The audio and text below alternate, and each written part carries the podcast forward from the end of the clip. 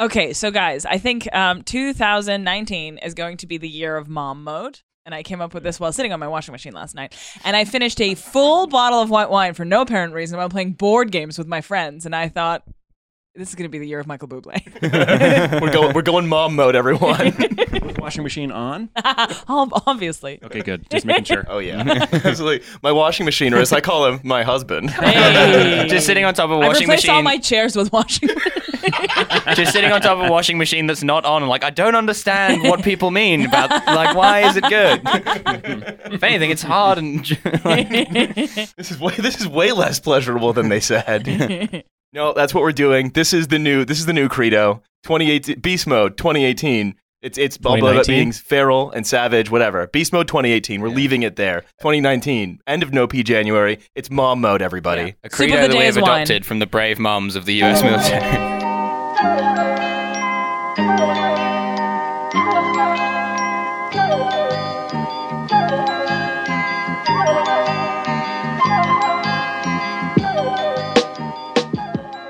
Hello and welcome back to your free episode of TF for the week. Uh, I am, as ever, Riley. I'm joined in studio by Milo, It's me. Hello. Good morning. Olga, It's me at Rock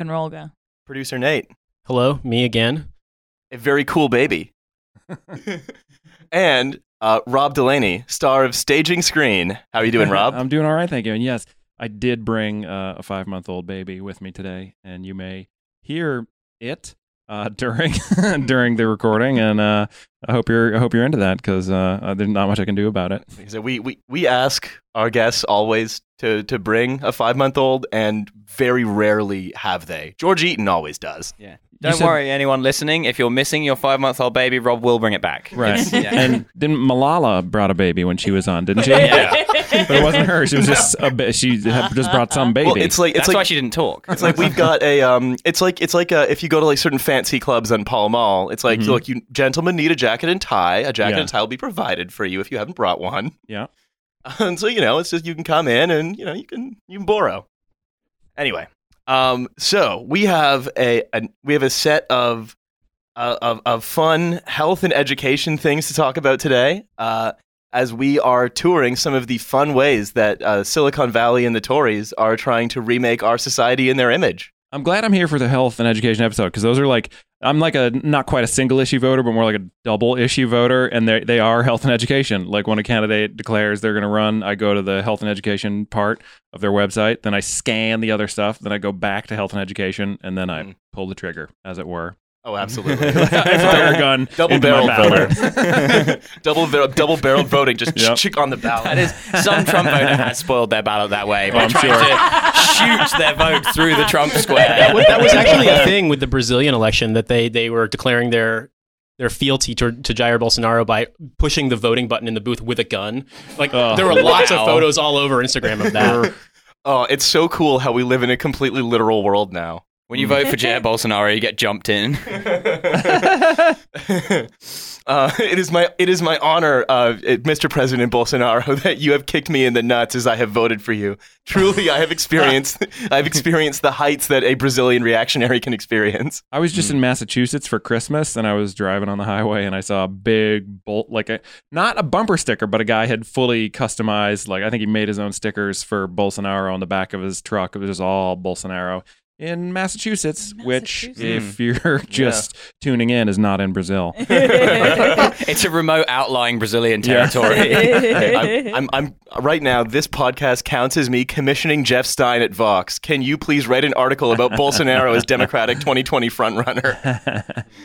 Um, all right, so um, this is uh, from an article in the New York Times by Andrew Ross Sorkin. We're starting with education.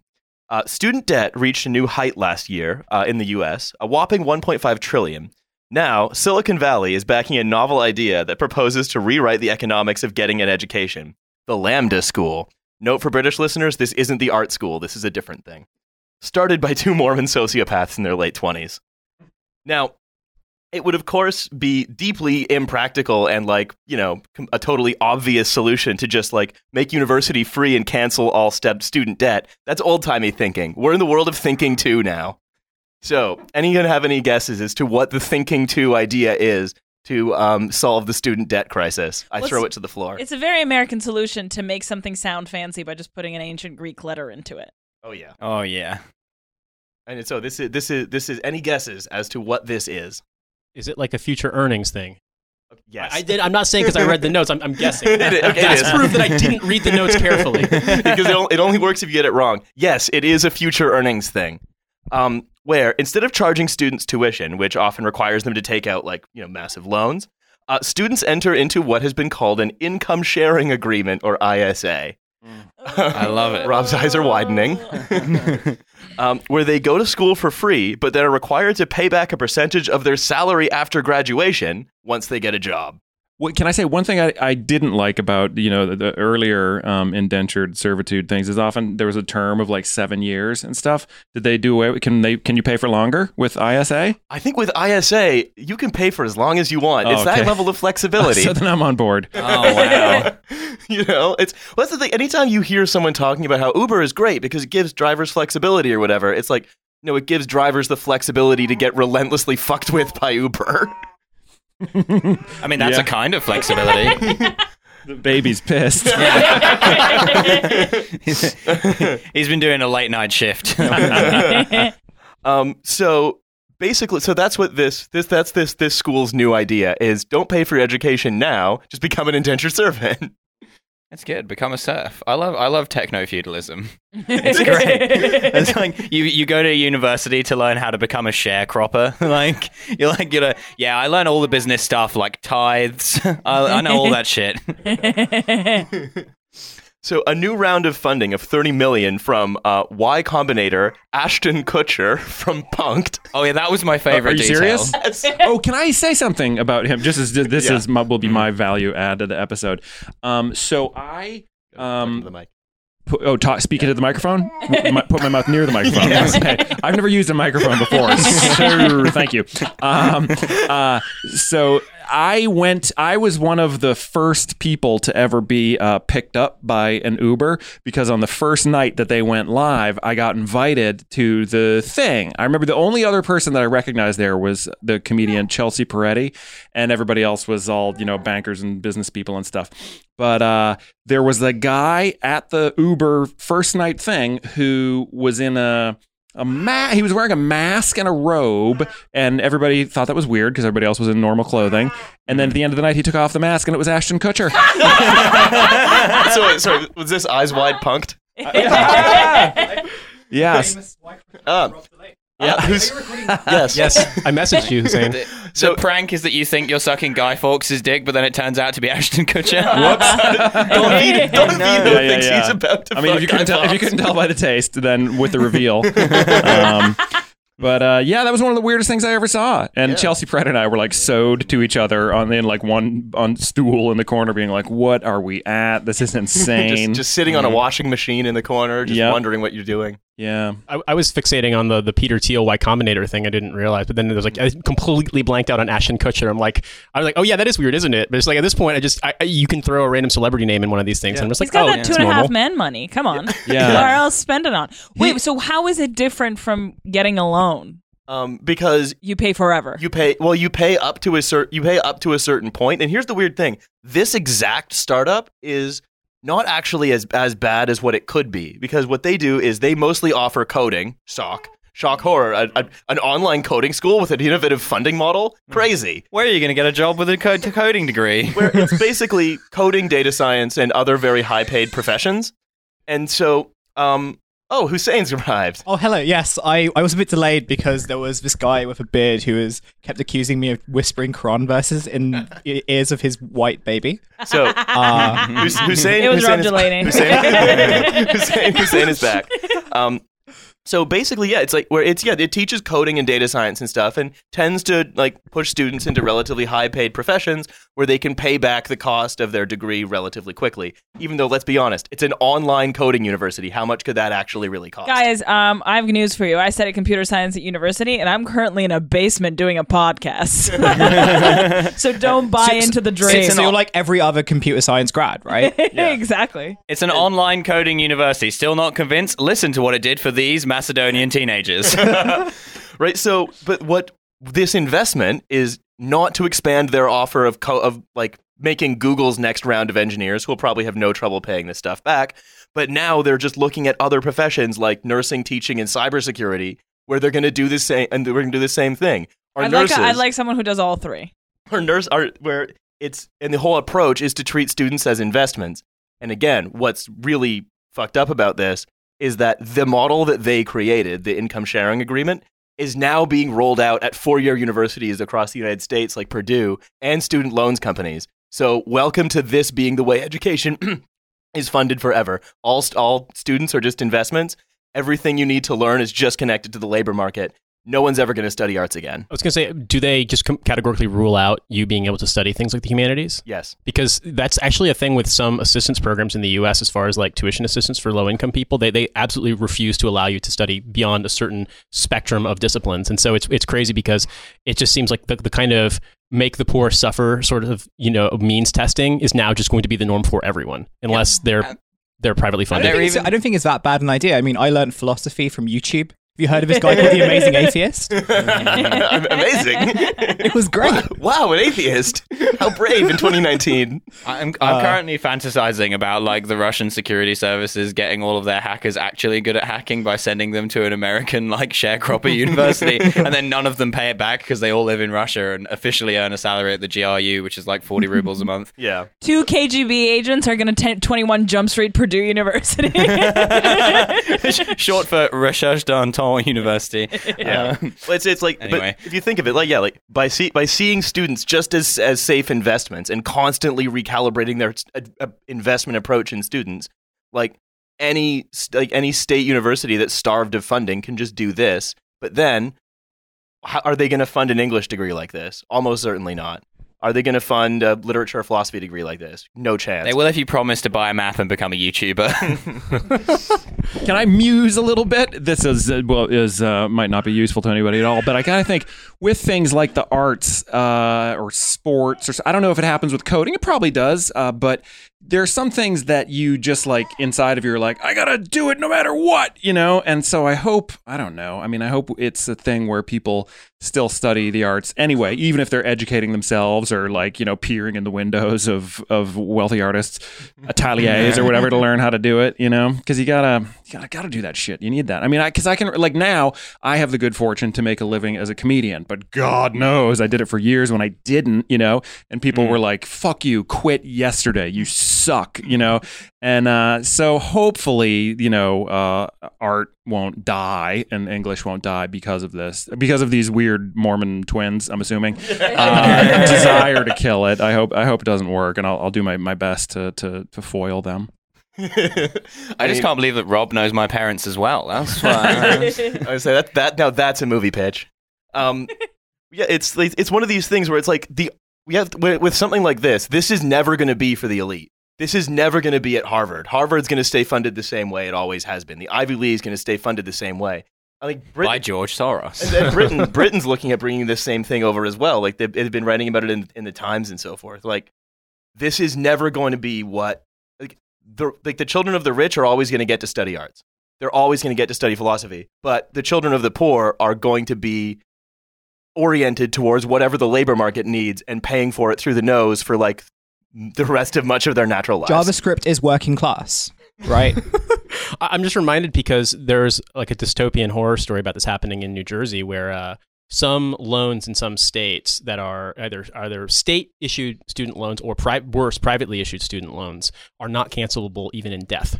And so there were stories in America not too long ago in which people who were young who had died accidentally or had died just young, their parents were basically getting their homes foreclosed because that these student loan companies were trying to collect on the balance of these student loans for, for dead people. And you already can't discharge federal student loans or state student loans in bankruptcy in the United States. But the idea that you can't even cancel them in death, it was so insane and so dystopian. And in a way, this even seems worse because it seems that if, if say, for example, someone signs a longer contract and they, they find themselves in a dire situation in which they're forced to give up a huge portion of their income because it's what they signed to, like, how do you get out of it? How do you, how do you legally get out of it? Well, you know? here's the here's the thing about this in particular, right? Is I think this should illustrate to us that capital will never you can never depend on it to be benevolent. Because these guys, their their rule is we don't charge you till you're making fifty thousand a year, and then you pay back thirty thousand over like paying seventeen percent of your income. Really steep. But like basically not draconian, really bad. But they chose to say we're going to just have a limit of 50,000 where we don't pay back. There's nothing to stop Purdue or a predatory student loans company using this model from saying, yeah, fuck that. You're you're paying back as soon as you can, even if you're a bar back. You work for us now. We Yeah, own you. Like even if okay, you didn't get accepted into the Y Combinator version of this. Well, here's like the the Geico auto insurance version of it. Yeah. It really sucks, but we'll take you. We'll fund your degree, Yeah. and then this happens. Well, I mean, you have like I, I don't know if you spoke about this before I came in, but you have situations like that happening in this country with management consultancies like Ernst and Young and Price Waterhouse, who kind of fund these very specific two-year degrees, um, which are basically designed to streamline you into like a Charlie specific Palmer's department law of school was their- fun- funded by the company who wanted to hire him. Sorry. Really? Yeah. And then, and then, and then he failed, and they lost all of their Exactly. money. So, Charlie Palmer, true comrade. Charlie Palmer doing radical praxis there was there, were- by there was a, fucking up all the time. there was a conference that I think was either supported by the Times Educational Supplement or they, they had some sort of like involvement in it, where this was basically heralded as the only solution for university finance. You know, the idea the idea being that you know running universities is expensive and like governments are cutting back funding so we need more support from the corporate sector and the only way to do this is to make to basically orientate students towards career orientated jobs which is also why arts departments are i was speaking to like one of my history professors a couple of weeks ago and he was saying that oh yeah like most of my student hours are now like so half of my time is being spent giving career advice about how to get my graduates into these like graduate scheme programs um and he knows nothing he knows nothing about this. He's just like giving this advice that yeah like maybe on your cv you can say that you did some economics. That might help You know what this is? This is you know how all of life is just The Simpsons. This is the episode of The Simpsons where the Springfield Elementary is taken over by uh, the toy company, and they use the periodic table provided by Oscar Mayer. i'm just trying to think What of what is- the yu-gi-oh i'm trying to think what the yu-gi-oh equivalent to that is because i know that's, that's nothing the question. You know, what is the atomic weight of polonium? And that's what you, that's what universities are going to be from now on. Is you're gonna, you're going to get um yeah, I did a philosophy degree sponsored by McDonald's. Well, I well, mean, they this have pharmaceutical companies sponsoring all this stuff in like medical schools and stuff. Yeah. And now th- there's the other thing. All this stuff, all everything they're doing, they wanted as job training. Employers used to pay for that. Now you pay for it through your salary. Awesome. I love the future. I love I love the thinking too shit that these Silicon Valley Mormon sociopaths are coming up with. I once read a Cosmo article that was like, "Hey, do you want to live on a yacht? Clean it." I'm absolutely not kidding. I was like, "What the fuck is this?" that's how Abramovich got his yacht. People don't know that. Uh, can I say I um when I first moved to Los Angeles in 2001, I catered. I was a caterer, and uh, I was catering at some uh, multimillionaire's house, and they had uh, a little. There was a it was a dinner for like ten people. Sorry about my baby, um, but he's not doing. He's not making those noises directly into the mic, so I assume you can't Yeah, hear yeah, them. should be fine. And as a We can- listener, don't worry, we can turn them up. Oh, great, fantastic! and um, so it, it was like a dinner party for ten that I was catering, and um, the, uh, one of the guests, one of the ten, was Lionel Richie. Uh, everybody else was just like finance people, so I didn't know or care who they were. But Lionel Richie, I was very excited. Or wearing masks. yeah, or wearing masks. Lionel And, Richie um, was still repaying his degree. That's why. and so they had a little um, Moroccan band in the corner, like a little Moroccan combo playing three instruments I couldn't recognize. And uh, then the host of the party said, "Hey Lionel, why don't you uh, join them and uh, play the piano and sing for us a little bit?" And Lionel was like, uh, "No thanks." And the guy was like, "No, I'd, I'd like you to." And uh, Lionel was like, "All right." And so he sat down and um, he sat down, and the guys are playing these instruments. I don't know what they are. They're not Western, so I didn't. I mean, to me, they were fascinating. And uh, Lionel joins them on the piano and starts playing "Hello." And so everybody stops, including the waiters and caterers. And Lionel Richie sang several lines of "Hello" just while looking deep into my eyes uh, from about four feet away, and it was amazing. Anyway, uh, you might be wondering why did I tell that story? Uh, because you're saying that you should uh, work on a yacht if you want to be on a yacht. Made me think of it. You might that- get to hear Lionel Richie, is all I'm saying. This- so this- don't reject that out of hand. Th- this is th- this is basically like yeah, if you want to live on a yacht, work on a yacht, but you have to pay your, all of your salary from the yacht to back to the yacht owner who's giving you training. yeah. Yeah. yeah, you I'm, can make gonna, a really I'm not going great to do that. YouTube video out of that, and it was all worth it. It's you know you're keeping the money moving. That's how the economy. That's how economy works. So uh, Well, and these kind of schemes aren't new. I mean, as far back as about 2001, 2002 in New Jersey, there was a local wealthy business owner who was funding working class kids from immigrant backgrounds to train to be stockbrokers. They were pushing Webistics. Okay, so um, I've got some. I actually looked at Lambda's uh, application criteria, how they decide who to accept. Here is a summarized list of the of the que- of the Q and A. How does Lambda School decide to, who to accept? Answer: Simple. Is it with a Ouija board? We look for students with the potential and willingness to get great jobs. Your application reflects your suitability, comprehension, and likability. An overly short answer on our application looks lazy or curt, and be careful using humor. It can seem sarcastic or rude. like, what do you want out of life? And you're just like, titties. Next question. Yeah, so uh, yes, we do expect you to participate in full in each in each class, even if you go on vacation. It's a sacrifice, but just keep in mind how awesome next year's vacation will be when you have a better job. yeah. Also, though, who goes on? Like, I presume they have like terms. Like, who goes on vacation like during no, no the terms. term? It's constant. Just it's an unending barrage of business Learning knowledge. to code.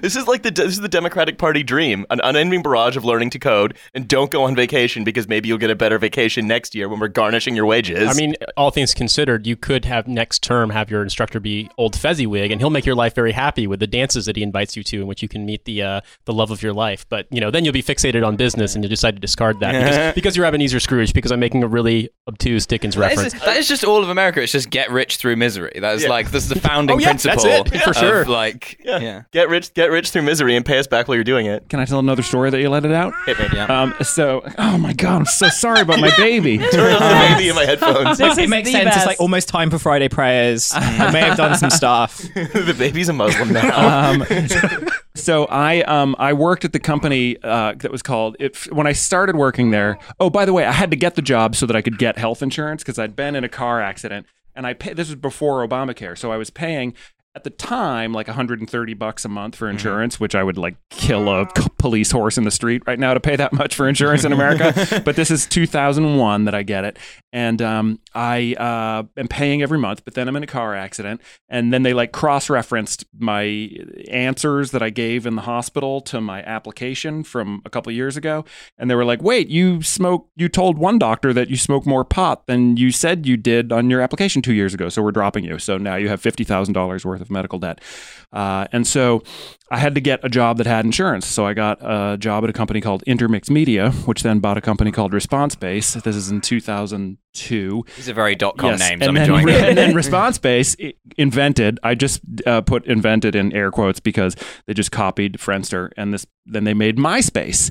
And so I was there. I was like, it was like two computers over that MySpace was invented. And uh, It was it in a- your top 15. We need to know. Was Tom there? Yeah, was Tom there? Oh yeah, Tom was there. Holy and um, every and and so the company wound up. I think it it was we were still de had been delisted by Nasdaq because as a company would put ad serving software on your computer that you just could you couldn't even if you threw your computer off a building it would still have the software in it. And so it's like uh, trading on the pink papers or whatever. And they invent response the MySpace, which is then bought by News Corp. But anyway, uh, so it's a crazy place to work. And uh, I start at the same time volunteering at a, a camp in Los Angeles for people with disabilities. And I really enjoyed it a lot. And then I heard that the camp I was at was sort of like an offshoot of one that had started in Massachusetts. And it was happening that summer. And I was like, I really want to do it. So I went to the behold, the CEO of the company and was like, I'm quitting because I want to go volunteer. And he's like, Well, I have an idea. If you don't quit and we tell people that we let you do that, then that'll look great. And also, if we continue to pay you like 50% of your salary or away, we can make, we can be not taxed or whatever because that would then we say we gave it to some philanthropic thing. So go, I don't give a shit what you're doing, but it's going to sound great that you did. So have a blast. And I was like, I just tried to quit. And he's like, Well, you can't. and, um, and so that was fun. Thought you should know. Well, it's because that's that's kind of their that's the that ethos has become the Silicon Valley um sort of our brand is being is being sort of lovely, but it's actually being lovely in a quite vulture-ish way. And well, so the that, mo- they'll monetize any viewpoint, literally any opinion. And also the idea that you should never want to do anything besides working. That work should be a thing you love so much that like it's what you only sleep four hours a night because you want to do more of. in fact, that's why I say while you were while you were out of the room getting this interesting reverse backpack uh, for, for, the, for the infant, uh, that's what I was saying. They, they were like, yeah, don't go on vacation because if you don't go on vacation and do well in the course, you can go on a better vacation next year. Yeah, and and this is the, the last part is and don't forget to keep the Lambda School's environment, which don't forget is just a Skype chat room where you learn how to code. Awesome. Don't forget to keep the Lambda school environment Keep it awesome. That's like a Kamala Harris fucking press release. I love- hey, keep it awesome. I, I, I, what I, I love being thrown in jail for 10 years because I looked at a gram of weed and then being told to keep it awesome while I'm in prison. Have you seen how hard the Onion is going after her? Oh, yeah, it's amazing. They're going bonkers on her. It's very, it's sort of weird. Like, fine with me, but it is interesting to focus on her in particular. they're going mom Everything mode. they do is like warranted, and you can back it up, and you're like, wow, that's is, is she the only person running? Yes. Someone at the Onion just has a personal grudge against Kamala Harris. It's like unrelated to the bad politics. Someone, someone at the Onion spent 10 years like, w- locked up by Kamala Harris while she was a prosecutor in San Francisco and just been doing push ups in jail, just like when I Yeah. get out, I'm getting Yeah, so funny. Thinking of owns. It's like two things. I'm doing push-ups. Number one, so I can get revenge on Kamala Harris. Number two, so I can slap the shit out of my kid for being truant so many times. It got me locked up in the first place. Damn. He's writing, Sharpening his wit. What? writing tweets in his own blood, passing out. That would definitely be me in jail. I think. Could you imagine though if you had to, if you, the only way that you could tweet was by sending it via paper post to somebody who would tweet it for you because you were in jail, and then Isn't that just like postal chat? and then Hussein, That's you would, right, you, yeah. you would you would have to be doing all of your tweets about I love working in X hospital, but like writing them long form. Uh, right, so that's uh, the future of education, everybody. Think, thinking too at It's work. great. I love it. I love it that someone's finally come up with a way that uh, I can go to education for free and then later pay it back through paying a percentage of my wages to a system. I can't imagine another way of doing that. It's free, but do you get to give them a tremendous amount of money? yeah. That's how you know that you valued it. If only, if only there was another system of taking money out of people's wages and using it to pay for services. If only that no existed. such thing has ever been invented Oh, though. no. that It's thing called a wedgie. isn't awesome. yeah, that thing isn't sweet and invented by Mormons. Um, So the um, this should surprise precisely nobody. But did you know that the conservatives have been trying to ruin the NHS since the NHS was uh, created? Hell yeah, baby. I, I love them. that's, that's, love just, that's just dedication. That's I hate, those, I hate those squares at the Conservative Party. We in the pro NHS frat house, those, they're our natural enemy.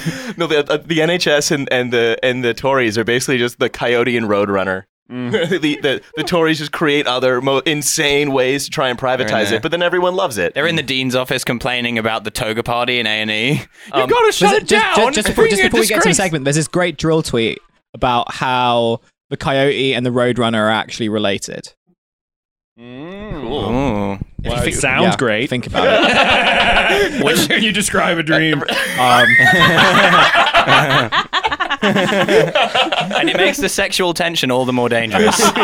Please, it's a So step I, coyote. I got the dril book, and I have the dril book on my bedside, and it's in a stack of books. But my wife was like, "What the fuck is that?" And she pulled it out, was looking. She's like, "You spent money on that?" I was like, "Oh, I sure did." And she's like, "Who are a por- you?" I spent a portion of my income actually going to drill class. so the Institute for Free Trade Limited. Uh, renamed, renamed because Limited its free think tank trade. status was taken away by the um, the charity commissioner. The Institute for Tree- Free Trade Limited has revealed that their plans are for the NHS to be very much up for sale uh, to U.S. Uh, commercial interests um, in any kind of Brexit agreement. That is an explicit goal of them, the Institute for Economic Affairs, and the Tory Party. Uh, the baby's not happy with this. Did not win the vote. of loves the. NHS. Yeah. First people he met were a couple of NHS midwives right after he slithered out of my wife in our living room. you made that sound very casual. As though she didn't even know. well, you know what? It was our fourth baby, uh, so that made it a little easier. And he was born in water, which, uh, you know, I, I'm not going to tell women how to have birth, but do it in water if you can because uh, it's just kind of more pleasant, uh, according to my wife, who's a woman. Yeah. I, I might add. she goes to a different my school. wife. My wife, who's a woman, by the way. yeah, I- yeah, I've totally met a woman. Oh, great. Good to know. Uh, an executive summary of the report explains health services are an area where both sides would benefit from openness to foreign competition, although we recognize that any changes to existing regulations might be a little controversial. Perhaps then, for other areas, the initial focus should be on other fields such as education or legal services, where negotiators can test the waters, see what is possible, and extend these policies into the health sector. I'm very Is excited. testing the water literal? We can test the birth bath and you know, see what it tastes like. I'm, I'm very excited to give birth in the hospital sponsored by Nando's, where the birthing pool is full of peri peri sauce. Yum. I would, I'd be born again in that shit. Get me in there. it gives your um, baby superpowers. And so this is basically the thing is, yeah, since this is something that the conservatives want, ever since they voted against its creation in 45, they have voted to strip off every peripheral service, anything they can, every whether it's mental health funding, dental, slashing staff numbers, privatizing like food and cleaning, parking lots, etc. So I'm going to read a slightly long block quote from a Jacobin piece um, by Jacky Davis called "Disaster Capitalism in the NHS" that I think really gets to this. Until recently, the biggest challenge the NHS faced was the ideological position embraced by both political parties uh, that the private sector would deliver care more cheaply and efficiently than the public, and that competition with the private sector would improve the NHS. As a result, governments keep introducing markets into the NHS with compulsory tendering of contracts and so on and so on. But the private sector's deep pockets and experienced lawyers meant that last year they were awarded 70% of tendered contracts, and since they're expert at winning government contracts, they're not good at delivering them. Since it's the first legal duty of private companies to make a profit, we shouldn't be surprised when we discovered they were putting profits before patients and basically failing on purpose, which is Yeah. great. I mean, I, let me tell you guys something it, it, about. So, my son, some of you may know, passed away from cancer a little over a year ago. And so, we had a very interesting thing happened where we uh, were the recipients of social care, which is weird because I moved here five years ago now, and I would see in the newspaper cuts to social care, and I'd think, what's that? I'm American. I just moved here. I'm on TV. I don't need to know what that is.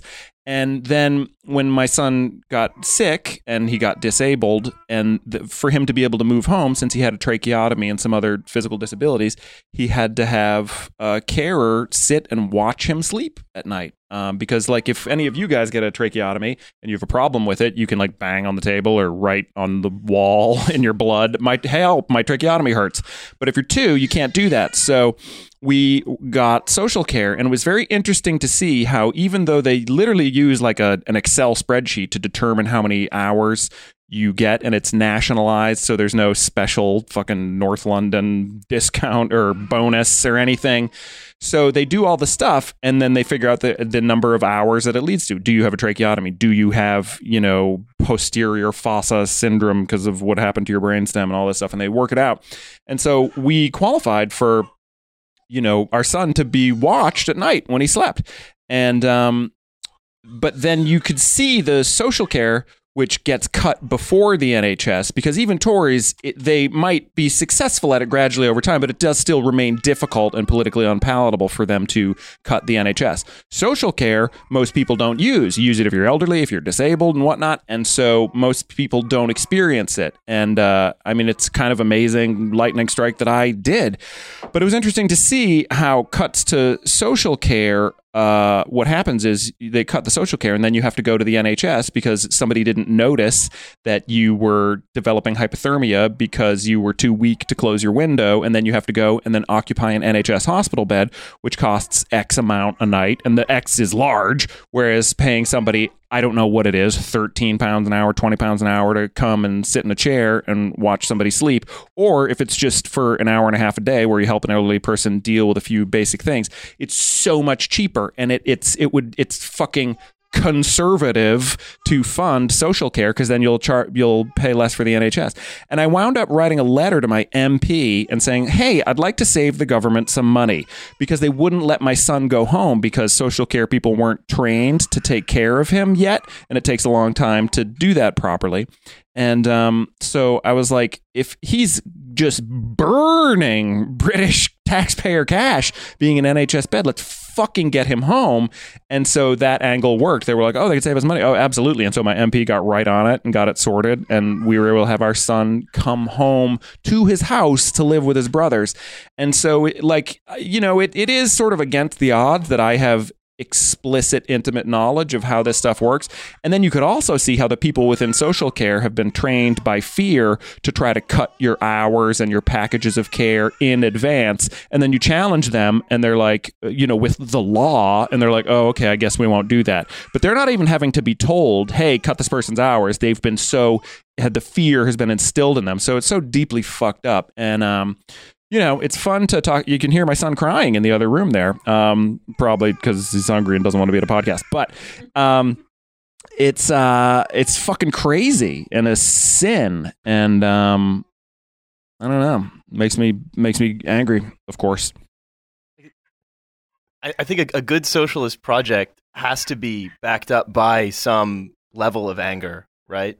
you have to see that kind of situation. You have to feel that anger and then understand that it can be better. And that like a better world is there to be created.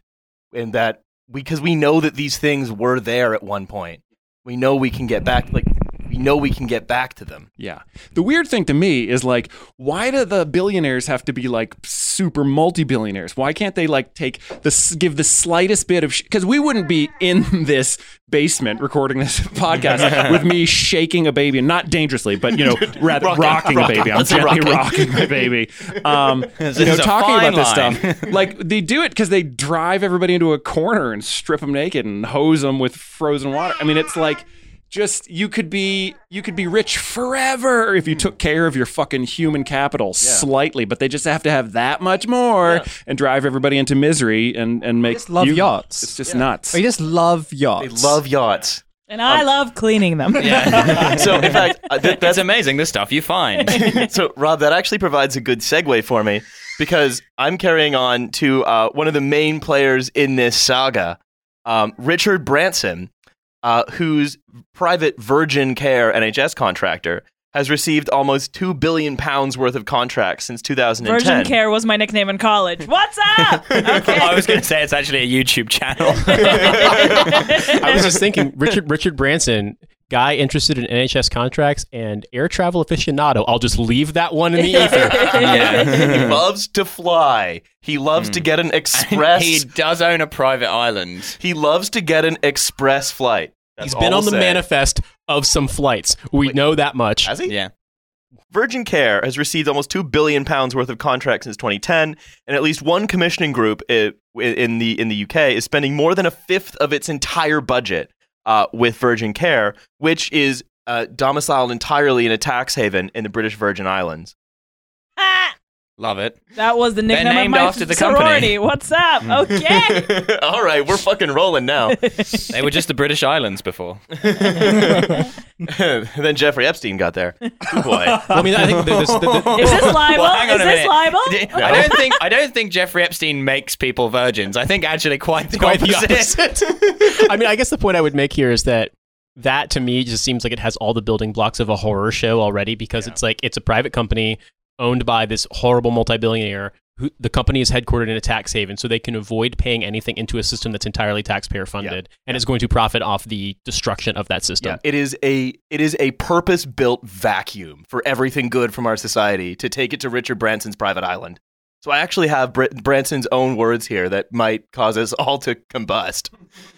Like everyone in the UK, I am hugely proud of the NHS and our social care system and the amazing work frontline staff do every day to support all of our care needs. However, I've always thought there are a number of things that could be improved. At Virgin, we began to look at how health and social care can be improved in the UK by drawing on our experience from other parts of the Virgin family. So what, a fucking record store when and they a failing fucked up airline. the trains. oh well, I can't make the trains go, but maybe I'll sort out this heart transplant. Seems simpler. we should have started with the easy stuff, like heart transplant. No, no, because at the Virgin method, the Virgin method isn't just like failing to do stuff, but it's failing to do stuff, but covering it up by adding unnecessary luxury products. So it's like, okay, we know that you're two hours late for your train from like I don't know, fucking Grantham to London, but we'll give you a really nice seat, and we might give you like a cup of tea with it. So it'll be See, like, the thing yeah. about a vasectomy is that it's just like space travel. Here's the thing: we, you you prefigure this. He says, just like airlines and financial services, when it comes to being cared for, good service and convenience can make all the difference. Well, the insane thing is the things he doesn't like about the NHS are because Exactly it's it. been un- underfunded by his fucking next door neighbors in his wherever he lives. I mean, it's insane. all, all I'm going to say is that like you know you have a choice between either failing to get a heart transplant on a cold uh, countertop or you can get it on a memory foam mattress Uh, i know thing. which one i would Like choose the private sector, this is this is me talking now. The private sector is like super experimental, right? They like to try things and, and, and fail and whatever, whatever, whatever. They're all about failure. But the problem is with health and social care, you can't fail forward. Well, No, I mean the idea that it's like, well, yeah, we, we we definitely had some really terrible health outcomes for all those people that we accidentally killed through our terrible policy, but like you know, we're Talk learning. about what we learned. Exactly, guys, this is a no judgment zone. Boy, did we learn a lot from your grandmother. it's like those youtubers who like put out those videos it's like yeah i love failure because it helps me grow as a person So th- he says this is why Virgin Care is committed to providing, providing services that are designed around the needs of the end user. The end user, rather than the needs of the system. That's what I also call my wife. And why Virgin Care always strives to pr- provide care good enough for our own families. But Virgin Care has been a chronic failure on all but the tax avoidance front. It has r- routinely fucked up everything it's tried to do except avoid taxes. Quick question: Where did you uh, just? I, I was just walking in for my baby. Where where did uh, the word end user come from? Did he say that? Yeah, yep. It's so weird because like uh, on my TV show Catastrophe, when Sharon Horgan and I write that, we write it and rewrite it and rewrite it, and then we go through and we make sure that everything that we said sounds like human speech. So you can write something and have it sound clever on the page, but then you read it out loud and you're like, oh, nobody would actually say that. So we always do pass after pass to make sure that dialogue sounds like human speech.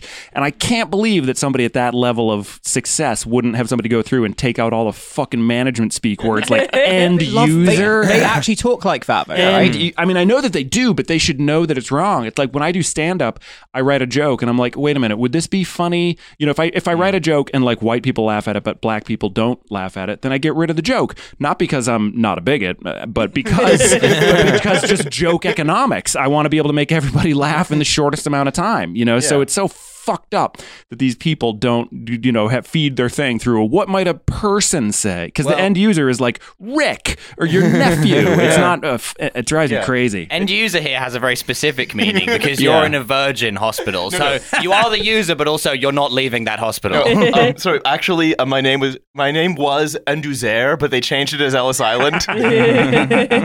Please respect my culture. End user speed boot. Rob, I had to ask a question because you, you, you're you've experienced both healthcare systems and you're also the oldest among us. Not to be a dick about being old. That's that's wow body Wow. blow. Exactly. Body blow. the, reason I, the reason I asked the question though You is because the you, youngest, you had the you had the experiences it- when before the ACA, and Mm-hmm. when you see the way the system is going in Britain, the like the noises they're making about Mm-hmm. the NHS, it seems to me like it, the the end goal is obviously to have a system like the US. Sure. and it's just what do you see as the way to present that that people be like take it seriously because my fear is people won't take it seriously until they wake up and it's like here's your premium that doesn't cover any health care Right. You know, that's the thing is um I just sort of wish I mean I'm in a way I'm very lucky because I've gotten to experience both, you know. And so I know that right now the NHS as it is in its underfunded state with its problems that exist is still so vastly superior to the to the American experience even after Obamacare, which obviously didn't solve even half of the problems, but it was a, a, a measurable step forward. And so I just try to speak constantly about it, which I do. And um, uh, so I'll probably do something documentary wise on TV or something where I try to get people to sort of experience both and stuff. Because, like, you know, people say they love the NHS. People, I, I sometimes I'll, when I'm angry at this country, I'll say like, well, British people love to say they love the NHS, you know, and it's like it's time you got to do something about it because I mean it's the ultimate. If you take it for granted, you're going to really suffer. So I just try to tell the truth about my experience in both systems as often and loudly as possible because they're both illustrative. One of how good the NHS is. I I talked about that problem that we had with social care, but that wasn't any of the carers' fault or anything like that. It was through conscious cuts being made to social care budgets. Um, but like the NHS was amazing, even though we had the worst possible possible outcome. Our son died, but he would have died if we were at Johns Hopkins or wherever the fuck, anywhere in the world. He would have died because he had a tumor that just mercilessly kills kids, and they don't know what to do about him. Um, but throughout that whole thing, we were taken such good care of, and he was taken such good care of, and uh, you know, a bad day uh, during his journey uh, was never as bad as it could have been because it could have entailed a visit to the billing office or me, you know, beating an intern uh, nearly to death because they wouldn't approve an MRI, you know, and and you know that was kind of like I was just sort of joking, like, hey, what if I did that? But that's the type of shit that happened. Those are the knock-on effects of when you make these cuts. Is that sometimes you have to beat an intern until their face is all soft because the bones have been broken, and you, what, what were you going to do? Not they beat need an? MRI. Yeah, Or exactly. you, or you So- have to take your assault rifle 15 and hijack a private plane to Italy in order to make sure that socialism doesn't kill your child. That was Exactly, kind of right. like that was kind of a Denzel Washington film. I was gonna say the Denzel remember that? Washington movie where he takes the ho- hospital John hostage. Q? Yeah, yeah, and he's like, "All right, healthcare's free for everyone because he's We- got a gun." We Yeah, remember the it. tweet though, right, where the guy was like, Yeah, he- yeah. The guy was like, "Socialism will, Yeah. yeah, you, the American guy who said we need to have guns so that we don't have social because if, if socialism happens, then they, they they might make a decision in end of life care that like you're Yeah. you're dying loved As one though is that dying. doesn't happen in the US. Yeah, Yeah. yeah, of course. So, uh, so Yeah, the market so brutally rations care in the United Now, States. uh, I mean, it couldn't be done more. If it, that's one thing the market does very well is, is fucking ration Uh, care. One thing I'd say, Riley, before we move on, is just that I, I just recently had to get a procedure done at the NHS, and I was torn between two different emotions. The first one, absolutely just like revelatory how easy it was, but the other was how much it reminded me of the VA hospital in Manhattan. Mm. And I realized like we do have something similar to this in America. It's similarly under attack, and it's probably Yeah. going to get destroyed because people people have made it their enemy. But Yeah. in the grand scheme of things, you go to a hospital, it may not be glamorous, it may not be luxurious, but Mhm. people take care of you and they listen to you. Well, that's exactly like my both my father and my stepfather are Vietnam vets, so they get their care at the VA in Boston, and they rave about it. And my dad is closer to a socialist, and my stepdad is a registered Republican, and they both can't say enough positive stuff about, and they've both had to use it a fair amount, and they're crazy about it. So uh, don't. But if we're we're worried about that, guys, don't worry because actually, Richard Branson has pledged that any money he makes from Virgin Care will be put back into the NHS. Why would he lie? Which, as soon as it as soon as it's no longer technically a loss-making enterprise, which it has been accounted as for every year of its existence, he's definitely going to do that Oh, for fantastic! sure. But that's what I mean. Like we should smash. They should smash the point that any billionaire who says they're doing us a favor by creating a business, whether it's Virgin Care or providing Facebook so we can get in touch with each other, is doing it to enclose and entrap value, to exploit resources that ought to be held in common, and it should always be resisted everywhere it goes. There is no such thing as a good billionaire. Like I saw on, like they quoted on Fox News, every billionaire is a policy failure. Without question. Um, what about Elon Musk? But We wouldn't the have we wouldn't have those amazing d- tunnels that you can drive your Fiat Punto in at 150 miles an hour, a speed which a Fiat Punto was designed to do. Isn't it kind of fun though, as as the U.S. and the UK simultaneously, in a rhyming fashion, so similar, grind to a halt that um we see that these guys just aren't even fucking smart. Yeah. you know, Oh, yeah. I mean, it's crazy. Yeah, it's just all that's happened is they're just it's they are they're kids forever. It's Yeah. we're ruled Yeah. by preschoolers. Yeah. We're just like, you know what? It'd be fun if there was tunnels. I think I can do healthcare better. yeah, Theresa May just crying at her desk, going like, "I don't know. What if Northern Ireland was a summer camp? I'm just, I'm just spitballing." And here's the thing. And before I go into the next uh, type of privatization that's happening, Virgin actually has a history of taking over services and then plunging their quality because they strip everything out of them, taking them from outstanding to special measures, and then the public steps in and saves them. That's the thing. That's, that's like how I lost my virginity. We- I, did, I did an Olga joke. I did an Olga joke. Welcome. There's the button on the segment too. so um, here is here's a brief a brief reading, uh, and really the, this reading has one joke and it comes at the end because ooh boy is it a good one. Uh, as the chief, this is from uh, Ju- this is from uh, Julia Bauer, uh, who wrote an article in the Times called "The NHS Needs a Digital Revolution If It Is to Remain a World-Beating Service." Is Julia Bauer a pseudonym for Matt Hancock MP?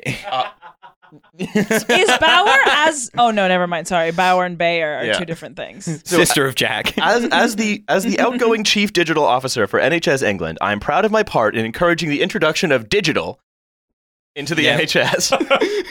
oh, it's just- it was so analog in the NHS need, before. we need to encourage a shift in mindset that connects a new generation of digital innovators with NHS doctors to deliver a high quality, personalized service for patients.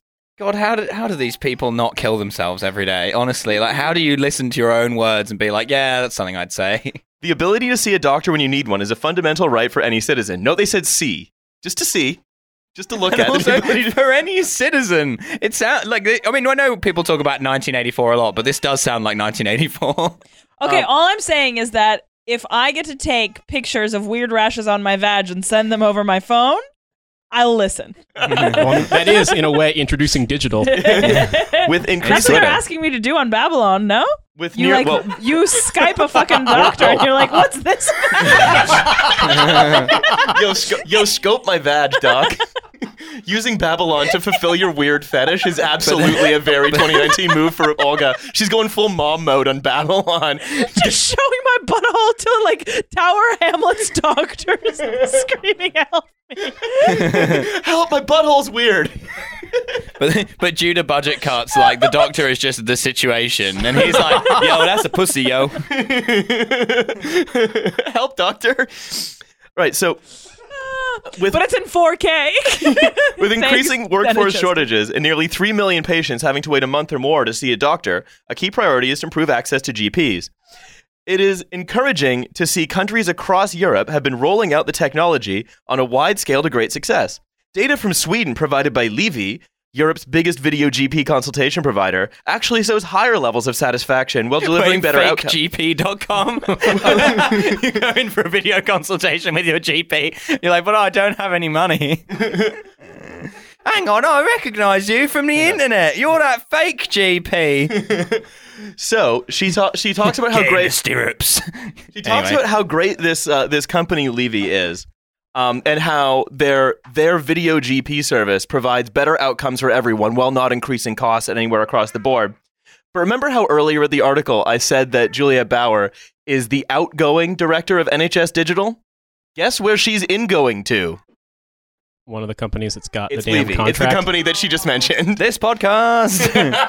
announcing, Julia. How you doing? Announcing the new fifth host. Yeah, and that's the thing. She is this, and this is now the way they're privatizing the NHS. It's no longer the virgin care mode where they're like, we need to introduce private incentives to create better services. Can, can I just stop for a second and be like, I, I just want to say that a really sicko mode.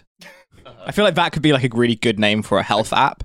Kanye, no, because like Ashton Kutcher can invest in the Lambda School. Why can't Kanye West invest invest in an NHS uh, consulting app called Sicko Mode? Kanye in West. Can I uh, can I also say quickly? So uh, I am, as you know, insane about the NHS. But when my son was, when we knew he was dying of cancer, I um on a, a one day I just bought private health insurance for our family as well, so that because I was just I didn't want any of my other children to ever even skin a knee or get hurt ever, and was you know my life was ruled by fear and sadness, so I made a bad decision and I bought private health insurance.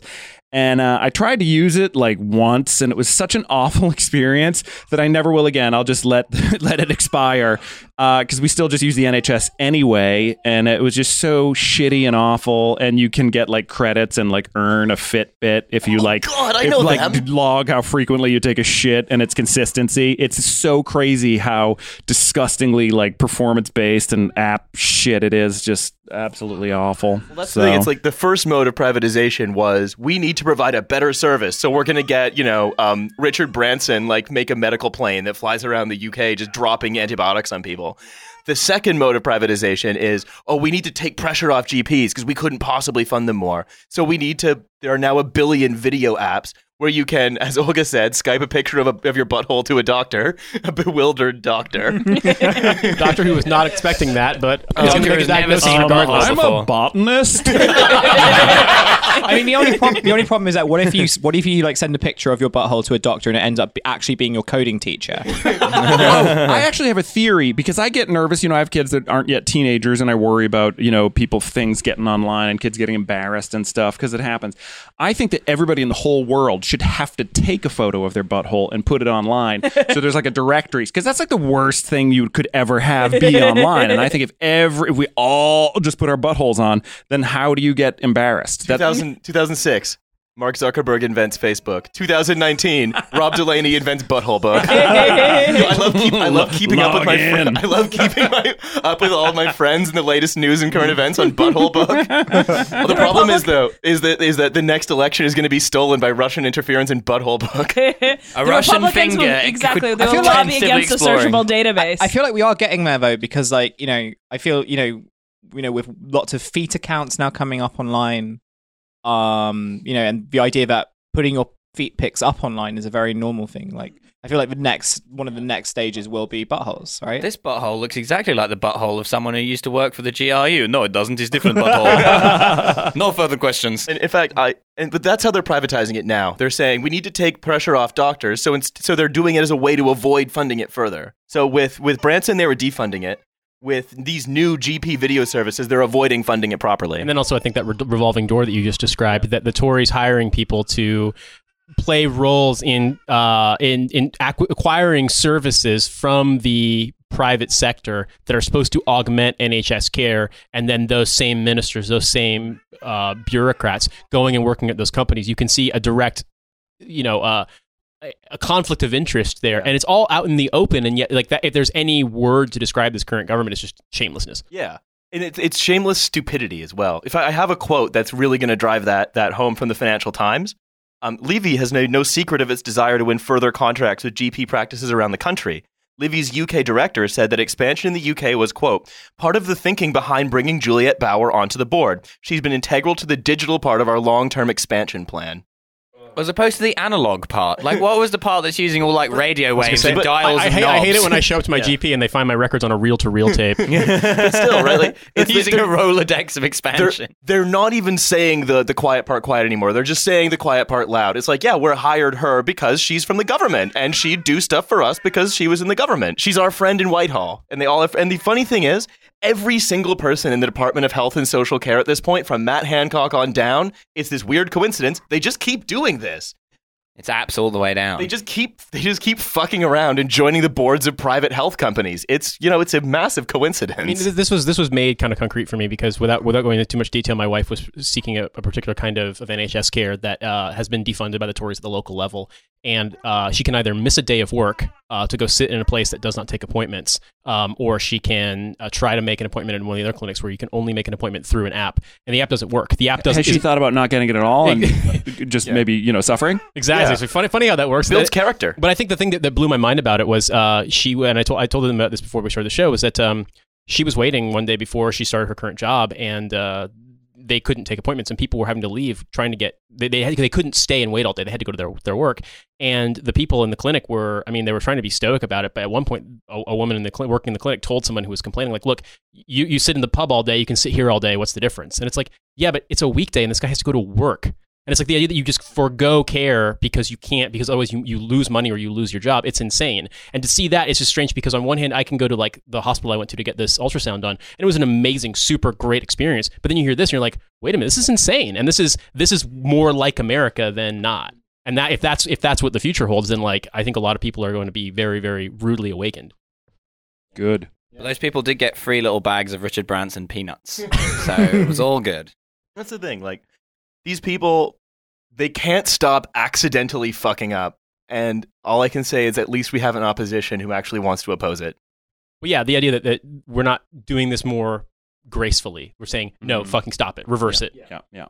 Like let's let's let's what we need to do. We need to remember Matt Hancock is the only one of these people who isn't doing this because he's evil. He's doing it because he's really stupid. Like he, he has. he- I mean, I'll show He's you kind this. of like the Olga of Trash Future. I'll, I'll show you this video after, Rob. But he once recorded himself doing amateurish parkour, and then just said it's a great way to discover your body.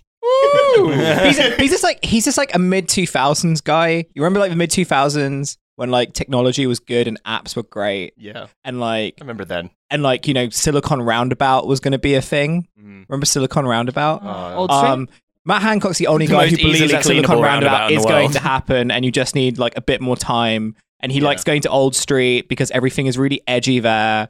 He's just like a guy who's really naive He lo- and he loves technology. He loves the ball pit bar. He believes the apps are actually. The other ones don't care if the apps are going to work. They just want to cut. Matt Hancock is such a beautiful, innocent idiot. He believes the apps are going to work. He really believes in what he's doing. And he is the only one of these people that needs to, like, not be cast out of public life. It's just he needs to be recast in public life as, like, a parliamentary clown or some kind of cap- some kind of caperer because he's a beautiful moron I who should be in charge like, of a dull Parliament pencil. needs Parliament does need its own jester. Right. like just generally The this jester. country would be better if it had that's the very jester. You know how I got these scars? Parkour accidents. It's very fun, but it's dangerous. I, I just think it's rude to disrespect somebody who wakes up every morning and says, I, I hope the outcomes are good for my end users today. So I uh, I think that's that's our, our whirlwind tour through the future of health and education if we do not create a socialist government across the West today. So I'm gonna say, Rob, thank you very much for coming in. Such a pleasure. Thank you very much for having us, me and my baby. Thank you. No, and, and uh, other guests, please take an, take a lead from this. You have to bring the baby. We're not gonna let it slide next time. It's a pro business, pro baby podcast. Um, Yeah. Next, uh, a friend It's, of the it's sh- the boss baby, right? it is um, a, a good friend of the show, uh, Michael Hudson, Eminem Obama on Twitter, has recently experienced a car accident and has to, and his, his girlfriend needs some surgeries. He's got a Patreon that we'll link in the description that you should support. He's one of the he's, he's one of the funniest posters. He has oh, awesome big stuff. time. I've loved him for years. And so please support his Patreon. You can get some of the best stuff I follow him. Rob follows him. Mhm. We all. That's where we get our our. When, That's where we steal jokes from Yeah. all the Yeah, I time. repurpose his jokes and Oh, yeah. cast them as mine. Absolutely. I like. I, I actually workshopped Star of Staging Screen uh, with him earlier today as uh, how I was going to introduce you, and it went off really well. So everybody, please get on that Patreon. If you can't afford the Patreon, please just send him your apps. It's, gonna, it's your almost as butthole. good. I've Um, just registered while you were talking about that. I just registered on Babylon as a GP, so I'm just gonna go receive some butthole Let's pics. For the Back to buttholes buttholes shortly. Let's wait for the buttholes to roll in. I'm sitting. I'm sitting on the. I'm sitting on the washing machine. I've got a bottle of white wine. I'm Strolling ready. through buttholes. I'm, I'm ready to party, baby. Let's go. Mom mode 2019. One of those, mom. one of those FBI t-shirts, but it stands for female butthole inspector. um, secondly, we've got we also have our Patreon where you can listen to a second episode of this every uh, week. It's five bucks a month. You Other know the babies, model. premium babies. Yeah, premium babies. You know the model. You love the model. And we've got a live show coming up on the 21st of February. I said it right this time. Um, you can see us and comedian Josie Long at Also, the- might bring her boss baby. yeah, it's going to be the Boss Baby Brain Genius Bonanza. Um, and we're going to be at uh, the Star of Kings in King's Cross. Uh, tickets and the Eventbrite link are on sale there. Also, the 13th of February. Well, I have a show on the 31st, but it's sold out. Yeah, motherfuckers. Uh, but there's a show on the 13th, which also has Josie Long on Smoke. Also has Sam Lake, Catherine Mather, and someone else whose name I have So forgotten. if but I'm sure they're very good. If you're long oh, on Radu Jo- Isaac. That's Yeah. who it is. He's If- very good. If you're long on Josie Long, then February's the month for you. And finally, maybe come out of descent with a T-shirt from Lil Comrade. I'm sure Edie would love to print uh, "proud end user" on it, perhaps. See me on tour, rockandrollga.com, if we're plugging. Yeah, we're plugging. We're plugging. We're always plugging on the Butthole Show.